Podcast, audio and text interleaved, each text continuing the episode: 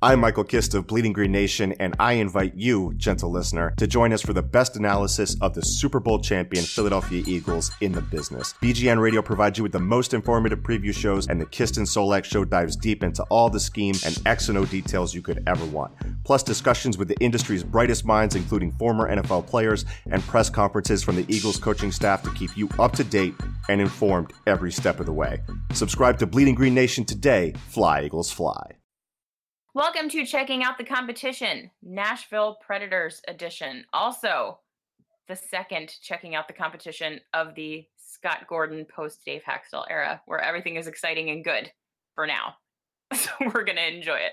Um, I am joined today by Kate from On the Four Forecheck. She's the interim managing editor there on, at On the Forecheck, which is, of course, the Nashville Predators blog on the SB Nation Network. Kate, how are you doing today? I'm fine, thanks. How are you? Good. Thank you. Thank you again for joining me to do this. Um, I'm just going to dive right into the questions. So, um, we here in Philadelphia have had coaches on our mind for the last, oh, I don't know, three ish years. Um, Understandable. Yeah. So now that things are getting a little wild over here, I figured I'd ask you guys about your seemingly extremely stable coaching situation with our old friend Peter Laviolette. Um, it always seemed like at least when he was in Philadelphia, and I think a bit before that as well, that he was the kind of coach, sort of like a John Tortorella type of coach, who just after a while kind of wears out his welcome with whatever team he's coaching. Like for whatever reason, his brand of crazy starts to not work anymore, and he has to move on to a new team. Um, but he has been your coach for quite a while now. What is it? Four years? Three years? Um, gosh, let's see. He he arrived about the same time I did, um, although obviously in a much more official capacity. um, so that would have been the start of the 14 15 season. Okay. So, yeah, four years. Yeah, four years, which is a long time for any NHL coach at this point. Um, what do you think it is about the mix of the Nashville Predators and Peter Laviolette that's working so well? Um, I think a lot of it is, I think some of it is that he got there at the right time for the team to have a lot of successes. You know, his first first season with them, he got them back to the playoffs, or part of it might have been they helped get themselves back to the playoffs because that was also Philip Forsberg's first season, and he's obviously um, very good. He's one of the best forwards the Preds have had in a long, long time. Um, and then the season after that, they made it you know they were one game away from getting to the third round the uh, the western conference finals. And then the season after that they actually made it to the stanley cup final. And the season after that they got bounced in the second round but they won the president's trophy. You know it's been things have been going well. Some of that you know i'm sure some of that is coaching. I'm sure that you know some random person could not have walked in off the street and had the same thing happen. But I think the timings helped. The fact that the results have been good, and sometimes you know the you can be a fantastic coach and just not have the right players. Yeah, and, um, was his problem in Philadelphia. That not a lot of people want to admit at this point because he's found so much so much success after us. Um, you really do need to have the mix of coach and players, and it seems to be the right one for you guys but I think, you know, some of it is also just the Nashville Predators have only had two head coaches mm. in their entire time as an NHL franchise. Barry Trotz was with the Preds from when they got started in 1998 to when the uh, when the season ended in 2014. So David Poile doesn't really go through head coaches very quickly. Mm-hmm. So some of it's, you know, the results have been good. There's been no obvious reason to fire him. But I think even I think even if there were, it would be something that David Poile might be slower to do than some other NHL GMs are. Mm-hmm. Yeah, I mean it's it's hard to argue with the results. The team has been very good for a very long time, so it's you you're probably not going to want to mess with that. But um, one of the things that seems to be an issue for you guys this season, in particular, is injuries, and I guess one of the biggest ones is the loss of PK Subban for a pretty significant amount of time. Um, on a team with a defense as stacked as yours, I think that's kind of like the thing with the Nashville Predators is that they have like five number one defensemen. Um, Not anymore. They traded Seth Jones a couple of years okay. ago. True. Um, but four. Have you have you felt that the team has been able to fill that void, or is there just really no replacing a guy like Subban? Um, I I think that they've been. I think that they're a lot better equipped to fill that void than you know certain other teams would be. There there are definitely teams in the NHL where losing Subban would just be all right. We're yeah. we're gonna start yeah. watching Jack Hughes highlight videos. um, I think the Preds are a lot better equipped to handle that kind of injury. I do think that it's it's been a little bit rough. We're definitely looking forward to having him back. Um, but he'd also, I do think, I feel like he was probably playing hurt this season mm. before he actually left. There were there were a couple of games where they dressed seven defenders, um, or maybe it was only one game where they dressed seven defenders. Um, but there were two games where he left partway through the game, mm. um, and then he went on injured reserve. But even before that, he had not he hadn't been playing up to his usual standard this season. You know, he was still good. Yeah. I'm not, I'm not saying he was bad, but if you're comparing him to what you would expect from him some other season, it wasn't it wasn't quite the performance that we would have expected and that makes not having that a little bit easier to deal with just because he wasn't he wasn't playing as well as he does when he's healthy. I guess that makes sense. That's that's actually pretty interesting um, to think about because a lot of these guys do play hurt for a little while before they actually remove themselves from the lineup. So, yeah, I guess if you're looking at like 30% PK Subban as opposed to 100% PK Subban, losing 30% PK is probably not as, yeah, we wouldn't hurt as much as losing 100% PK Subban. But like I said, it, he's not the only guy. Um, there have been a lot of big names for you guys that have gone down. Um, just to fill everybody in, Arvidsson, Kyle Turris, um, Forsberg, who you spoke about earlier. Um, but through all that, I mean, those are obviously, like I said, big names, talented guys who, for a lot of teams, if they lost any one of them, not to mention some of them all together or in succession, um, it would spell a lot of trouble for the team and they would probably take a bit of a nosedive, but it doesn't seem like the Preds have. Um, do you think that's just because they are such a deep team generally, or have there been guys who have stepped up in the void that you didn't really expect to? Um, it's been some six of one, half dozen of another, and the schedule has also played a role mm. because the Predators have actually not won a game on the road since Arvidsson, who was the first of those forwards to get injured, got injured. Um, he was injured on November 10th. They have not won a road game since then. Oh. Um, so they've had a lot. I think they've had the second most home games in the NHL so far this season. Um, and the, the schedule has really been favoring them because they have been able to win at home even with the um, even with the injuries. But on the road, they've just they've really struggled even against bad teams um, the last couple of games that we have watched them play in, they have lost to the Vancouver Canucks and to the uh, Chicago Blackhawks, who had lost uh, nine of their last 10 going into that meeting. Oh boy, that's always fun. Yeah. so the um, the road games have just been bad. It's the home games where they've been managing to pull things together. And that goes back to, you know, Laviolette doing good things as a coach because you get a lot more of that when you're at home. You have last change, you can set the matchups, figure out what you're doing, get the most out of what you have available.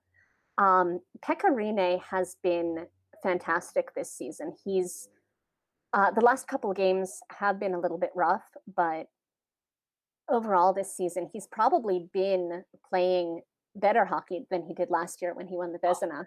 Wow. Um, he's just he's been really good, and he's been uh, buckling a little under the complete absence of coherent play in front of him with like i said all of the injuries Um, but he's he's been helping hold the team in games.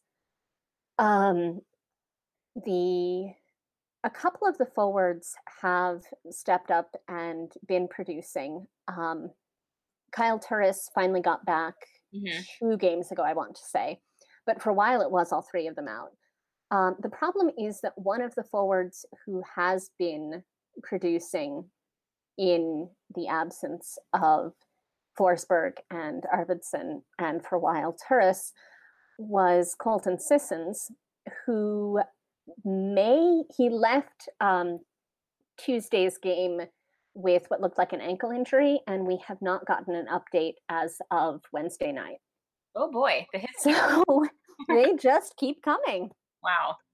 Um, Ryan Johansen has very quietly um, been very strong offensively.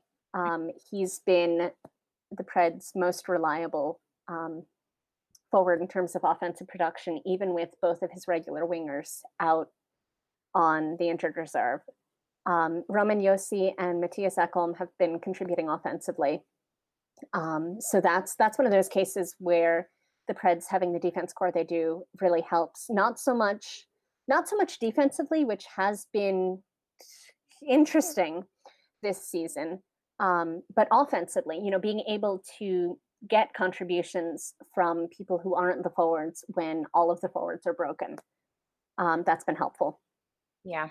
Um, and you know, a couple a couple of the more regular top six players, Craig Smith has been producing. Um, I, I don't know if I'd say he's stepped up exactly, but he's been he's been doing his thing. He's been fine. Um, Kevin Fiala has been alternating between very good and very bad averaging out to doing fine.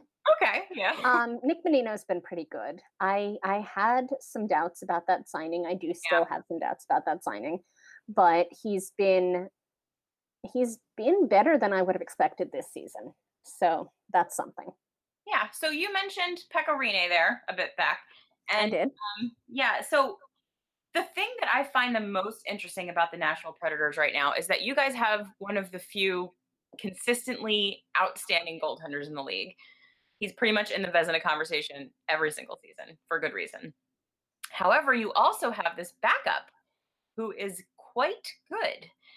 And it seems to be causing like a little bit of maybe drama.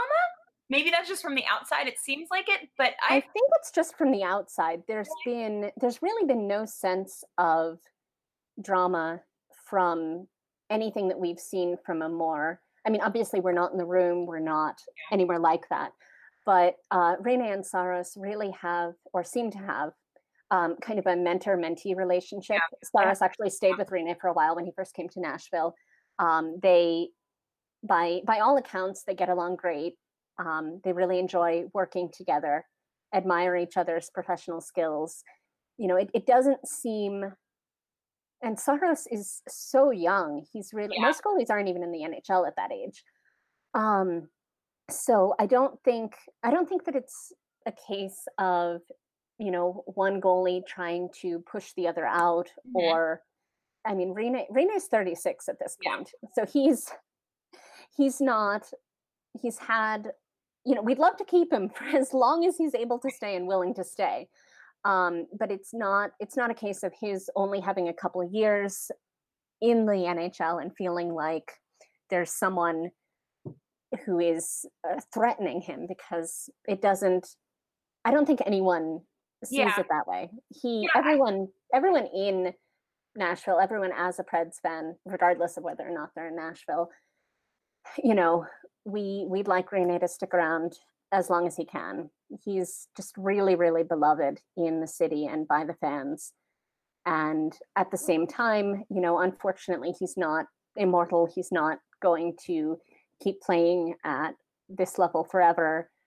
Um, so at some point, you know, I, I, do think that they are going to have to move on. Yeah. But I don't think that anyone's in any rush. He did just sign a two year extension mm-hmm. earlier this year.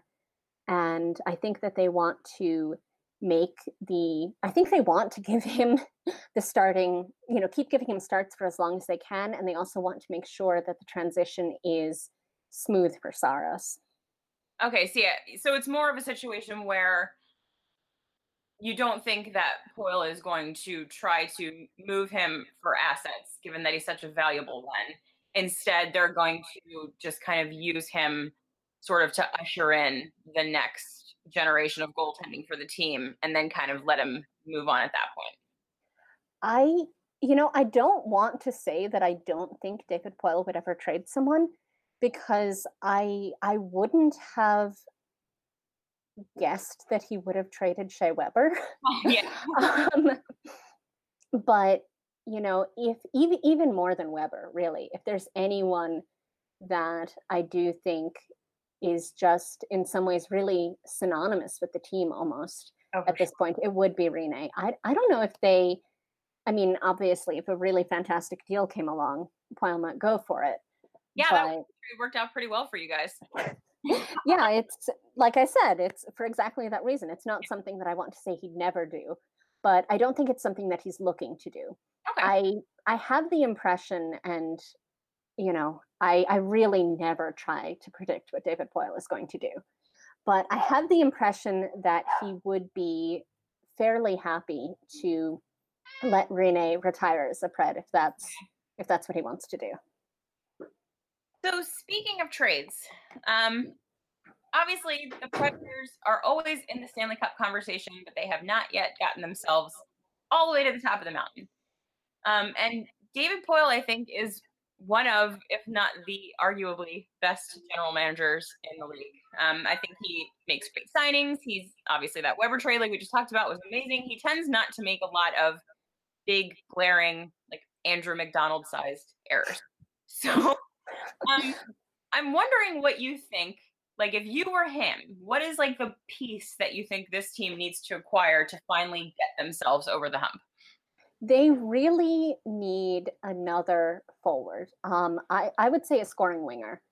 Um, the problem is that I've been saying they need one more forward since before they traded for Ryan Johansen. so they need one more forward, and they went and traded for Ryan Johansen. well, they, they just need one more forward, and they went and traded for Kyle Turris, and they still need one more forward. So I don't know how many more forwards they actually need, but they definitely they need more reliable offense. If they'd had, you know, if they'd had Turris in 2017, we I think they probably would have been able to beat the Penguins that series because that that series was weird. But you know, they they really were that year. They were one forward away from the cup, um, and I think that there's still the offense is still missing something. Mm-hmm. Um, I know that the St. Louis Blues are uh, rumored to be selling everything that's not nailed down. Yes, I. Um. Vladimir Tarasenko is not unavailable. Um, so if you wanted a specific person, not just a concept, but a specific person, I I would say I would look into who or what the Blues might want for Tarasenko, and unless you know if they want Saros, obviously that's not going to work. Yeah, right. Um, but other than that, you know, there's there's very little that I think that the Preds should not at this point trade. You know, Rinne is not going to be playing forever, and I I'd really love to see them get him a cup. Yeah. And yeah.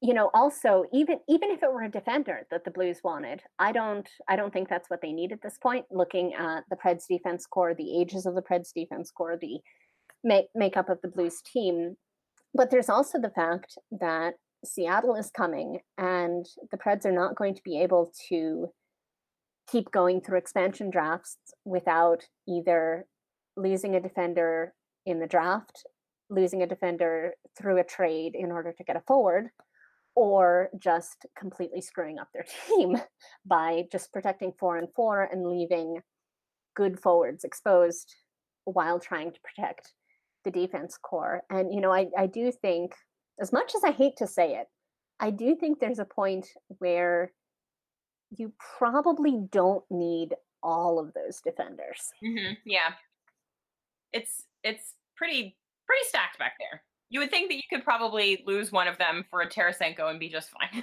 they're all so much fun to watch. They really are. I mean, I, yeah, I yeah. I don't know the concept of having a six man deep defense core is very foreign to me. So I relate too much, but it seems like in theory it would be a very fun thing to enjoy. it, it is. Yeah. So, okay. Now I'm going to get to my standard questions that I ask everyone because I personally think they are fun and I don't care what anybody else thinks. Um, I like to ask for a player that you think Flyers fans may not have heard of or may not be aware is actually good that flies under the radar a bit, but that you might think will make an impact in the game? Well, normally, you know, looking at the last couple of weeks, um, normally at this point, I would have said, you know, Colton Sissons has been getting things done, Well, there's a pretty good chance that Colton Sissons won't be playing. Yeah. Uh, like I said at the time that we're recording this, we haven't actually gotten an update from the team, and they will probably hold off giving us useful information as long as possible because the Nashville Predators don't like disclosing anything about injuries. Oh, um, well, that is. they, they, um, they'll go. Oh yes, this player is day to day for as long as possible, or just he's out. We're not giving you a timeline. It's upper body. It's lower body. At some point, they're going to tell us it's a body injury. Something on his body is in fact injured. Um, but you know, if maybe he got really lucky and it's not damaged. Maybe he's fine. Um, so if he's playing, Colton Sissons might surprise us. Um, Ryan Hartman has been pretty good. Um, he hasn't been showing up on the score sheet as much. He hasn't been as reliable in terms of goals, but he's been trying over the last couple of weeks um, which which has been nice to see from the offense. Um, and then as far as the defense core go, um, Mattias Ekholm gets pretty underrated because he doesn't tend to put up the point totals. Uh, he has been doing that this season. He's he's been scoring, and he's he's very very good defensively, and he's surprising offensively. Um, I I am surprised that he doesn't score more because he does help generate stuff, and he does do the uh, the Swedish positionless hockey. Just go in there like a forward and make chances. Yep. From time to time. That's always fun to watch. Yeah. So, are there any members of the Flyers organization that you enjoy watching when our teams play each other? Um, I have. Unfortunately, I have not actually caught any Flyers games so far this season. This one's going to be my first. Oh, you've missed nothing so far. I hear that I've missed all kinds of um, exciting new varieties of heartbreak. True. They have found about a million ways to disappoint us. So it's been That's what I've heard. Yeah. Um so this is, you know, I've heard that this year he's not having a good season, but the the previous 2 years I have really really enjoyed watching Ivan Provorov. Mm. Yeah. Um like I said, I I hear that maybe this season not so much, but in the past that's been one of the one of the best parts of watching games against the Flyers has been getting to watch Provorov doing his thing. Yeah, he he made some comments when Dave Hakstol was fired that seemed to suggest that perhaps he did not like him very much. So I think we're all kind of hoping that now that that whole all of this drama is over, we'll see him kind of turn things around a little bit. That's the hope at least because We've said it a million times at Broad Street Hockey. We need Ivan Provorov to be a number one defenseman if we have any hope of this team being anything successful. So we just need him to get back to where he was last season, and I think that he will. There's no reason to believe that he won't, but yeah, he's definitely fun to watch. It's a good pick. And finally, the last question I have for you is to give me a shot in the dark, no defense needed prediction for this game, how it's going to end up. See, I feel very strongly like one fan base is going to be surprised and disappointed at the end of the game. Hmm. But I'm I'm really I'm not sure which. Um, you know, the Flyers have found ways to snatch uh, defeat from the jaws of victory, but so have the Preds. Um, I, I feel like the score is going to flip flop in the last couple minutes, ah. but I don't know. I don't know which team is going to give up the lead and end up losing. Oh, this sounds like it's going to give me a headache. but that's you know. That's... I, I should have just picked some numbers and given you a final score. I went back and forth all all day. You know, is it going to be a blowout? Is it going to be is one team going to try to make a comeback and fail? No, no, I think it's going to be one of those games where something just goes really weird at the end. Mm. Those are always extra frustrating. Depend, I guess, depending on which way it ends up. Yeah. If, goes, if the weird thing goes for your team, it's like exciting and fun. If it goes against your team, it's horrible and frustrating because hockey. Yep. Is designed. Hockey is suffering. Insane. Yeah. Um, I will just go ahead and throw numbers out there because that's what I do. And as a result, I have gotten exactly one of these right so far this season. So I am going to go with I feel like maybe the Flyers are going to be able to build a little something off of beating a very bad Detroit Red Wings team. And I'm going to say, mm, I'm going to say 4 2 Flyers. All right. going with. No basis for that score, but I'm sticking with it. We'll see what happens. All right. All right. So we have the Nashville Predators in Philadelphia tonight when you are hearing this tomorrow while we are recording it at uh, 7 p.m. If you are going to the game, be sure to stop by the Ed Snider Youth Hockey Foundation table on the concourse. Broad Street Hockey Radio will be there to play some games with you guys, do some giveaways. It'll be a very good time. It's apparently authentic fan night. I don't really know what that means. I didn't really know there were inauthentic ones, but here we I are. feel like if you're going to a hockey game, you're an authentic. You're, you're an authentic fan. I mean, even people who don't go to hockey games can be authentic fans. But I think if you're going to all the trouble of actually going to the game, yeah, you've bought a ticket. You're paying twenty dollars for parking. It's really cold out. You have to carry your coat around. It's like a whole thing. You're definitely an authentic fan if you're at the game tomorrow night. So stop by and see us. Kate, again from On the Forecheck. Check out their blog if you want to learn a little bit about the Nashville Predators. Thank you very much for joining me. Thank you for having me. You're welcome. Let's go Flyers. Hi, this is Jim. And this is Max. Check out our podcast, The Step Over, Liberty Ballers Podcast Network for all of your Sixers needs. Player analysis, game breakdowns, who would look coolest in a headband, and more. Subscribe to Liberty Ballers podcast feed on iTunes, Stitcher, Spotify, or wherever you get your favorite podcasts, and check out The Step Over, a podcast about Sixers basketball. Mostly.